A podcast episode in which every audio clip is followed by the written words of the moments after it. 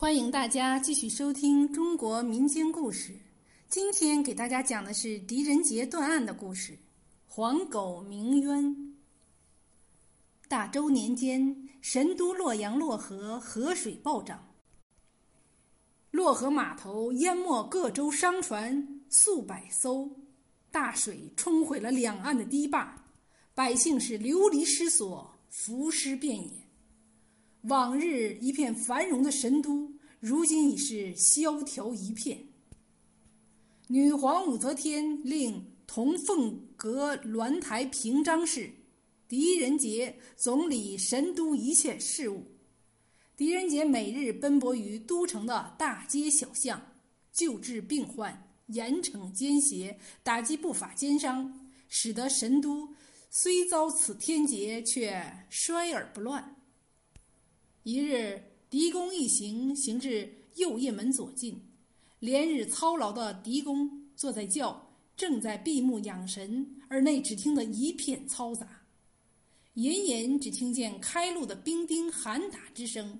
不仅掀开轿帘，询问道：“何事喧哗？”回大人，马荣从马上俯下身来，是一只黄狗趴在地上挡住去路。兵士不管如何驱赶，都不肯离去。大人稍安勿躁，带我去收拾这畜生。我与兄弟们晚上也多一道下酒菜。且慢，狄公一向重生灵，万物皆有灵性，不要伤他，赶他离开便是了。是大人。马荣刚要前去，可却见那只黄狗。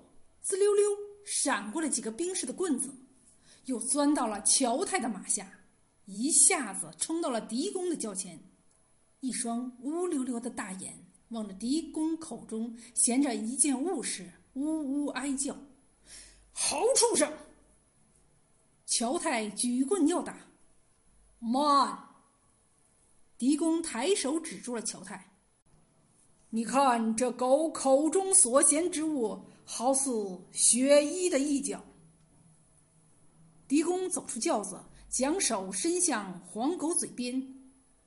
大人小心，如今浮漂遍地，这野狗怕也是蚁人冲击。大人千万别叫这个畜生给咬到。不妨事。狄公摆摆手，从黄狗口中轻轻扯下布角。那黄狗面朝狄公，轻轻呜咽。慢慢趴了下去，大眼中却已经是眼泪汪汪。乔太、马荣，你们看，这是上好的江南丝绸，轻而滑，斜之为云纹，能穿得起这样的衣物，也应为中上之家。可如今却有狗儿叼来一脚，而上染血污。只怕穿它的人凶多吉少了。狄公低下头，轻轻叹道：“狗儿啊，你今日拦轿，可是为了你的主人？”啊呜！听得此言，黄狗站起身来，张口扯住狄公的衣角，口中哀叫。马荣上前欲打，却被狄公拦住了。狗儿啊！你可是要我等跟你走？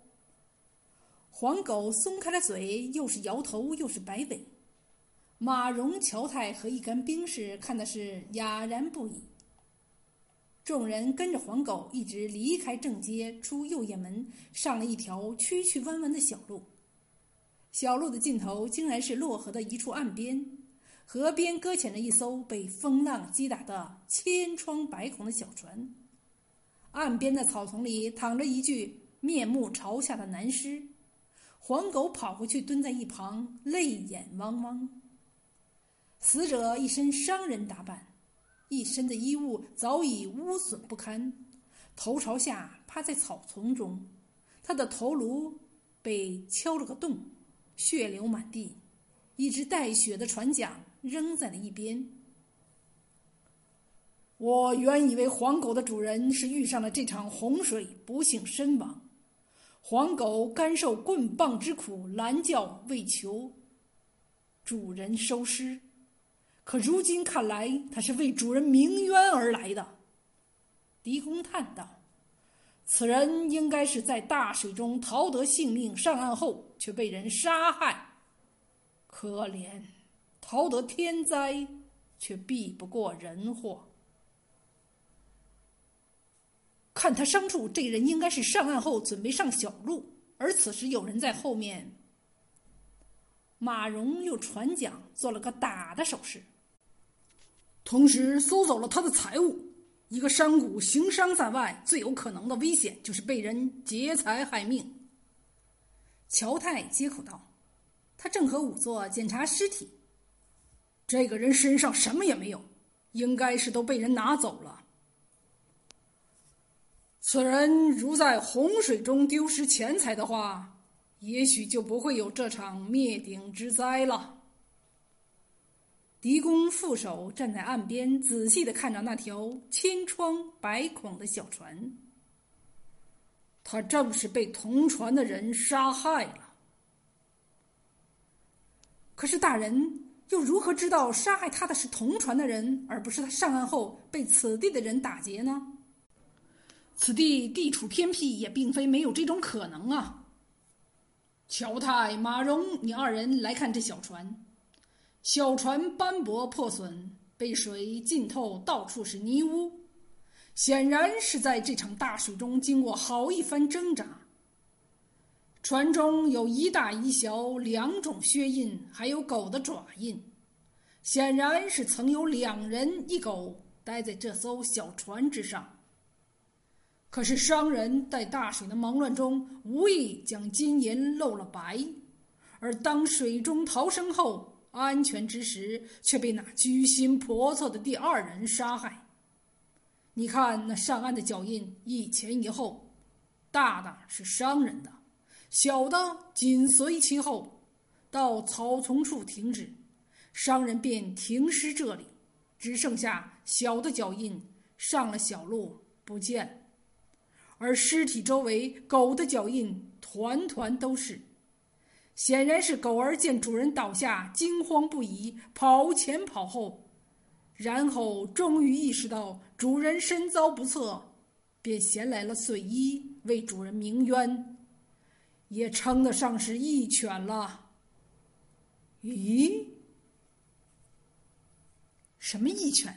若是义犬，就应该誓死护主了。马荣口中嘟囔：“大人，你发现了什么？”两个侍卫中，饶是乔太心思细腻，见狄公瞧着那布片与尸体发愣，便问了一句：“马荣，你倒是冤枉这狗了，他确实是誓死护主啊，因为这血布片不是这商人身上的。”商人的衣物被水污损，却没有被扯下如此形状的。两者颜色虽相近，但花纹不同。这布片应该是那凶手身上所穿的衣物，而且他很有可能已经被狗咬伤了。哈哈，您可真行！马荣咧嘴一笑，去拍了拍黄狗的脑袋。那我们要怎样找到凶手啊，大人？他已逃走，要从人海中要找出他，可是难上加难了。我们总不能让狂狗到神都上四处认人吧？当然不能，人性总是贪婪的。我们只需要一个小小的圈套即可。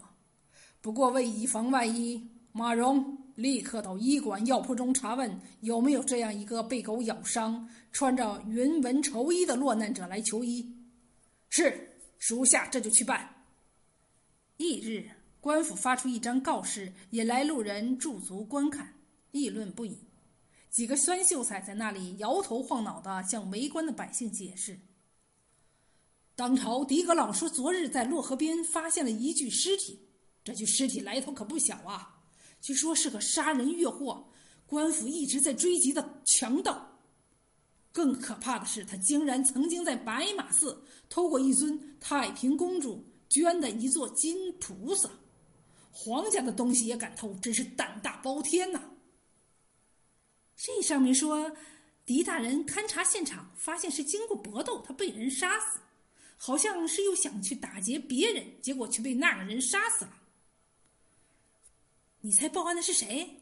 不是人，是条狗。那狗还帮狄大人发现了藏在一艘小破船船底夹层的金菩萨，听说呀，要表彰他为义犬呢。榜上还说啥？狄大人在找那个杀死强盗的人，说要当众奖赏他，以彰他为为民除害的行为，赏金还不少呢。狄大人就不怕有人去冒领？狄大人是谁呀？连当今圣上都夸狄大人断案真乃神人也。狄大人会想不到这一点？狄大人说呀，只有能拿出属于那个强盗之物，并说出事发经过的人才行。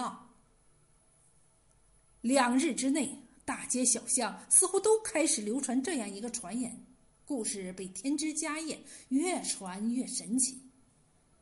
而狄府内，马蓉正在焦急的来回踱步，乔太看得不耐，伸手拽着他：“你莫转了，瞧得人头晕。”乔大哥，我怎能不急呀？你说大人这计能成功吗？跟了大人这么多年，你几时看大人失手过？此时，书房内，狄公正抚摸着黄狗的脑袋。狗儿啊，莫急，那个人很快就会来了。黄狗摇了摇尾巴。大人，府门外有人求见，说自己是来领赏的。你瞧，这不是来了？府门外站着一人，锦衣华服，一脸的严谨恭诚。虽是商人打扮，却一点也看不出奸猾之态。马蓉见了，不禁喃喃自语：“作奸犯科的也看多了，这个一点都不像，倒像个夫子。难道他就是凶手？”马蓉弟，莫多言了。难道做凶手还要分长什么样子吗？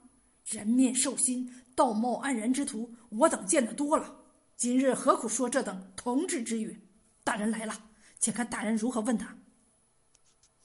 狄公手捻长髯，来到府门之外，向四周围来的百姓微笑着点头致意，仔细的打量着眼前的人。你就是与那死者同船之人。小人张忠良正是与那奸徒同船之人。洛河洪水。小人好歹挣扎着性命脱身于小船之上，却见得一人在水中呼救。小人一时心善，救他上船。谁想此人却是居心叵测，不思小人救命之恩，却因自己的钱财在水中浸湿，而打起了小人外出买卖的血汗钱的主意，遇害了小人性命。多亏小人在船上见他目光闪烁，觉他绝非犯类，暗自加了小心。上岸后才捡的性命，小人将他打倒后惊慌失措，仓皇离开。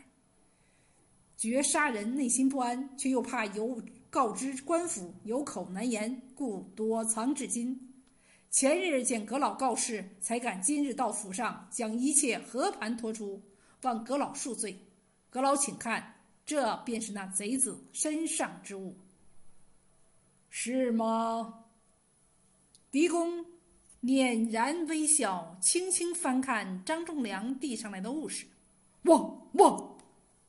黄狗猛然从旁扑了上来，张口欲咬，被乔太一把抓住。张忠良瞧了眼那黄狗，脸色发白。张忠良，既然如此，你应该认识这条黄狗。本官检查过那条小船，黄狗应该是和你们一起在船上的。我来问你，它是你的狗还是死者的狗？回大人，都不是。行商买卖之人哪有带口上路的？这畜生也是小人救起的。小人见他在水中沉浮，念他也是一命，救他上船。哪想这畜生野性难寻，不知感恩，却反咬我一口。好在未伤及要害，被我用船桨打退。我遇人不熟，救的狗也是狼子才性。真是可叹，可叹。这个故事很不错，但你讲的都不是真的，除了一点，你确实是用船桨杀害了死者，打退了黄狗，其余的你都是在说谎。大人，你何出此言？首先，那个告示上的东西都是假的，不过是为了引你出现的一个圈套。神都水难，灾民遍地，我一个个如何查得清楚？不受人以利，你这唯利是图的小人又如何会现身？其次，你的故事应该反过来讲才是。你在大水中丢失了所有钱财，连命也差点丢掉时，小舟上的死者发现了你，将你救了上来，后来又救上了这条大黄狗。只是可悲的是，人不如狗啊！你一心一意谋人钱财，图人性命，而黄狗却知为这一救命之恩赴汤蹈火。大人，大人，你如何冤枉小人？冤枉于你！你二人水中逃生后，安全上岸后，死者疲惫不堪，走在前方。你紧随其后，因此从小舟出来的脚印是一前一后，脚印一大一小，大的是死者的，小的是你的。我已拓下你的脚印大小、靴纹样式。也许你扔掉了靴子，但是只要找到了你，就不难找到他们。而你的脚的大小却不是你可以改变的。你应该是上岸后手持船桨，跟在死者身后，一击要了他的性命。若是如你所说，他要谋害于你，他在你前方转身，你势必与他要有一番争斗。可是现场脚步并不凌乱，死者的脚印甚至都没有后转的痕迹，所以只能是你杀了他。当你搜刮死者的钱物时，黄狗扑了上来，咬掉你衣服的一条衣襟。你打开了黄狗，逃上了小路，进入了洛阳城。你本想等到大灾一过便逃命而去，但又看到这榜文留了下来：“忠良，忠良，貌似忠良，实则不忠不良、唯利是图的小人。你既已谋害他人性命。”钱财，却又贪图官府的赏银。今日来此自投罗网，有道是“人心不足蛇吞象”，说的就是你这种人。大人，这一场大水吞没了小人全部家当，这次小人所运来的货物都已在这落水河底，小人连回乡都成问题。小人也是在水中差点丢了性命。小人获救后见人钱财，心生歹意，却也是不得已。小人家中还有八十。事已至此，多说无益。左右，带下去。大人，其实这事儿也真够悬的。说黄狗不来拦轿，说那张宗良不贪图赏银，那死者怕是终成孤魂野鬼，也未可知啊。马荣，你要记得。天不藏奸，就是此意。狄公微微一笑，俯下身子拍了拍黄狗的脑袋。